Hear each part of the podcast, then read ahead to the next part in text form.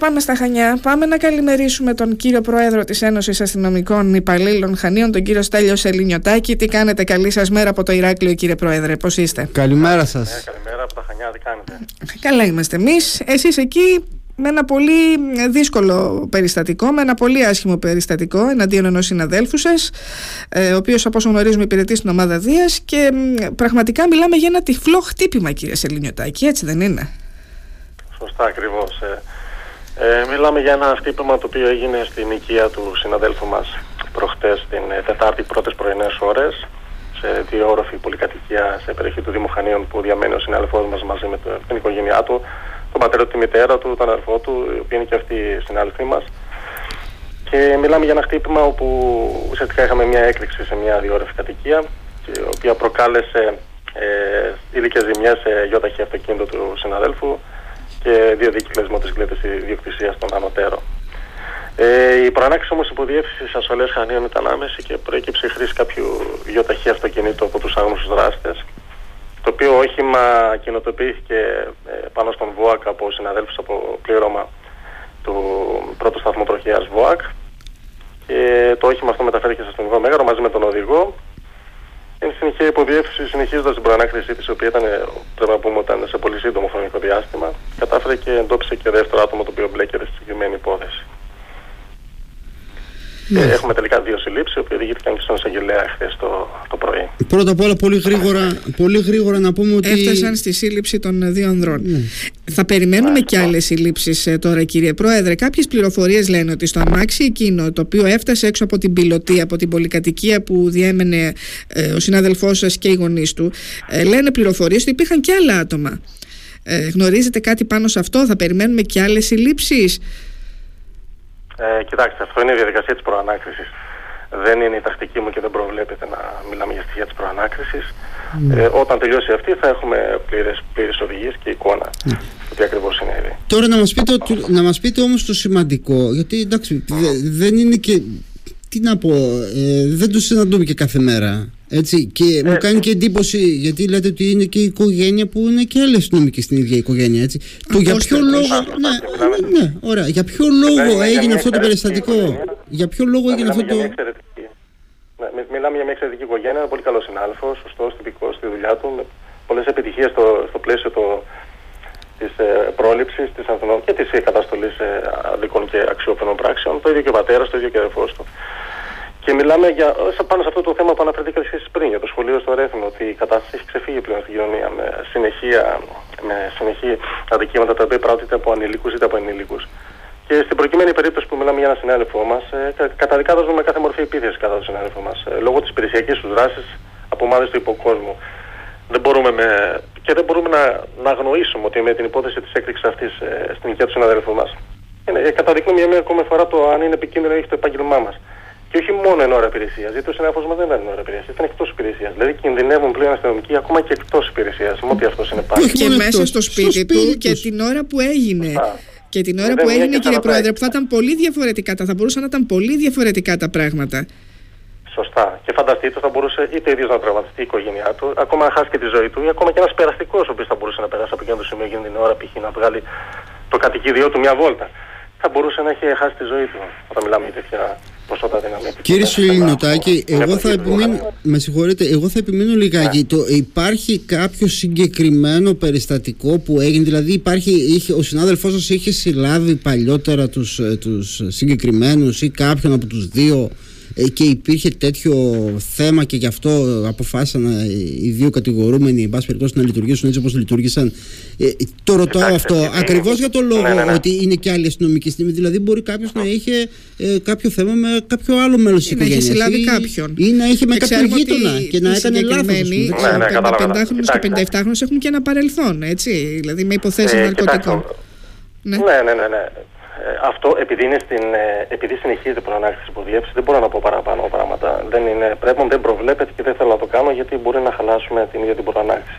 Ε, αυτό που μπορώ να πω είναι ότι ο συνάδελφός μας είναι ένας εξαιρετικός συνάδελφος, έχει τις επιτυχίες του με ό,τι αυτό συνεπάγεται. Έχει σχέση πάντως με την επαγγελματική του, με, με, με τη δουλειά του, έτσι. Απόλυτα, απόλυτα. Αυτό είναι ένα σωστό ερώτημα το οποίο πρέπει να το ξεκαθαρίσουμε και καλά κάνει και το λέτε. Απόλυτα. Έχετε δίκιο σε αυτό που λέτε. Ναι, και επίσης σημαντικό. Έχει να κάνει με την προσωπική, ναι. με την προσωπική ζωή του συναδέλφου μας, έχει να κάνει με την υπηρεσιακή του ζωή. Ναι, και το θέμα είναι ότι το επάγγελμά σας δεν είναι επικίνδυνο μόνο εν ώρα εργασίας, αλλά είναι επικίνδυνο αυτό. Και εκτός ε, εργασίας. Αυτό ακριβώς είπαμε και ε... πριν. Και μην ξεχνάμε ότι τον προηγούμενο μήνα πέθαναν δύο συνάδελφοι μας εν ώρα υπηρεσίας. Το ξεχάσαμε και αυτό. Φτάσαμε πάλι στο σημείο να το ξεχάσουμε και να μιλάμε πάλι για τα αυτονόητα. Δεν, δεν το ξεχνάμε καθόλου. Είναι το επάγγελμά μας και πρέπει να το πάρουν απόφαση. Ναι, δεν το ξεχνάμε και να πω και κάτι, κύριε Σεληνιωτάκη. Για αυτούς που πρέπει να μην το ξεχνάμε. Α, σωστό. Ναι. Πολύ σωστά και, και γι' αυτό. Εννοείται, γιατί μας καλέσατε σήμερα για να πούμε την απόψή μας. Και βέβαια δεν το ξεχνάτε και ευχαριστούμε που το αναδεικνύετε. Αυτοί που πρέπει να το νομοθετήσουν, αυτοί το ξεχνάνε. Ναι, και εσείς καλά κάνετε και το λέτε και να το ξαναλέτε. Και εγώ να πω ότι και σε συγκεκριμένη περίπτωση δεν είχαμε και κάποιο. Ε, ε, εντάξει, έχουν ποινικό παρελθόν οι συγκεκριμένοι. Αλλά θέλω να πω, εσείς αστυνομικοί τώρα ασχολείστε και με πολύ σκληρούς ε, εγκληματίες σε ορισμένες περιπτώσεις. Και με πολλές υποθέσεις. Ναι, δηλαδή τώρα, ε, τι, τι θα, θα σκέφτεται ο αστυνομικός, θα πάω να κάνω τη σύλληψη, δεν θα κάνω. Που, άμα φτάσουμε και σε αυτό το σημείο, ας πούμε, τότε το, το έχουμε χάσει το παιχνίδι μετά.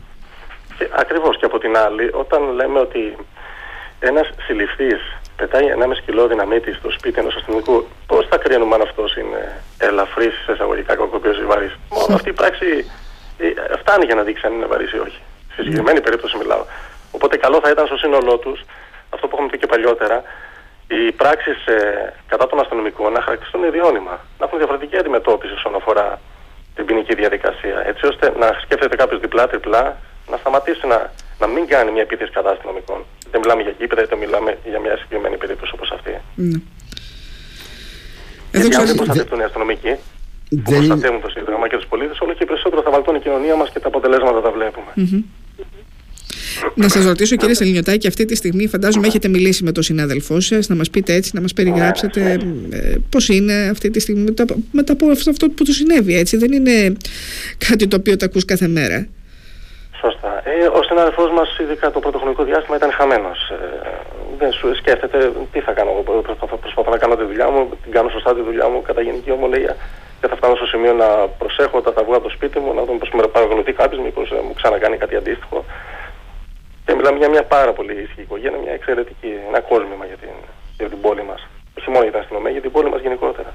Και ένας νέος άνθρωπος, είναι τριάντα έξι ετών. τριάντα έξι χρονών. Και είναι και η οικογένεια στη μέση. Έτσι. Δηλαδή, ο άνθρωπος αυτός τώρα έχει να σκεφτεί ότι εξαιτίας της δουλειάς του επηρεάζει τώρα η οικογένειά του. Πρέπει να προσέχει την ίδια την οικογένειά του. Δηλαδή, αυτό είναι πολύ σημαντικό που λέει, Σταύρο. Κάντε το δικό σας, δεν ξέρω. Φυσικά, έχει, έχει απόλυτο δίκιο ο Σταύρος και όλοι το καταλαβαίνουμε αυτό, κυρία Σεληνιωτάκη, ότι δεν είναι μόνο να σκεφτεί τώρα, κοίταξε να δεις με τι έρχομαι αντιμέτωπος, αλλά ότι δεν θα μπορούσαν τα τμήμα, πράγματα να ήταν, ναι, θα μπορούσε να ήταν πολύ χειρότερα τα πράγματα και για τους γονείς του που έμεναν εκεί, στην σωστά, ίδια πολυκατοικία.